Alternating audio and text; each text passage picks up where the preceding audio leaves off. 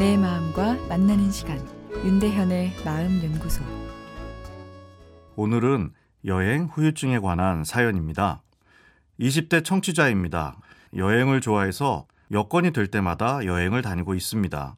하지만 매번 갔다 오는 길 비행기나 기차 안에서 찾아오는 우울감이 너무 힘들어 사연을 남깁니다. 누구나 여행에서 현실로 돌아오면 우울감을 느낄 수 있다고 생각하지만 전 제 주변 지인들보다 그 강도가 심한 것 같습니다. 돌아오는 길 여행을 갔다는 사실 자체가 꿈을 꾼 것 같고 오는 내내 기분이 가라앉고 가슴이 답답하고 계속 눈물 납니다. 갔다 와서 일상생활에 영향을 주는 것은 아니지만 한 일주일 정도 기분이 계속 가라앉아 있긴 합니다. 처음엔 갑갑한 현실로 돌아오는 것이니 그럴 수 있다고 생각했지만 장기간 해외여행을 준비하는 요즘은 돌아오는 길 제가 얼마나 우울할지 눈물을 흘릴지 예상이 되니 무섭기까지 합니다. 제가 다른 사람들에 비해 유별난 것일까요? 이런 증상을 완화할 수 있는 방법이 있을까요?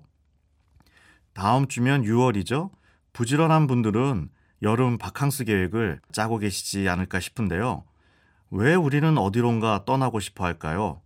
바캉스의 라틴어 어원이 자유라고 하죠. 어디론가 떠나고 싶은 여행의 욕구에는 자유를 얻고자 하는 마음이 숨어 있습니다. 그런데 오늘 사연처럼 자유를 느끼고자 떠난 여행에 돌아오는 길에 눈물 흘릴 정도로 찾아오는 우울감의 정체는 무엇일까요? 잘 놀다 돌아오는데 슬프니 내가 이상한 것 아닌가 하는 생각이 들 수 있지만 매우 정상적인 감정 반응입니다.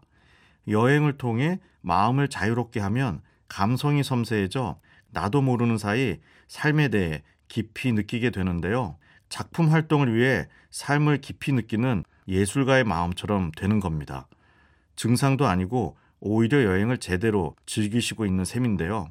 그 슬픈 눈물을 더 즐기셨으면 좋겠네요. 자유롭길 우리는 원하지만 결국 내 욕망과 욕심, 질투, 분노, 불안 등에 끊임없이 사로잡히고 마는 것이 우리의 현실이죠. 그래서 더 우리는 자유를 원하는 것인지도 모르겠습니다. 그런데 자유를 향해 다가갈수록 우리는 또 한계를 느끼기에 더 슬퍼지는 것 아닐까요? 너무 인생을 심각하게 살 필요도 없겠지만 여행 후 찾아오는 우울 정도는 잠시나마 인생을 진지하게 바라보는 밀도 있는 행복 활동 아닐까 싶습니다.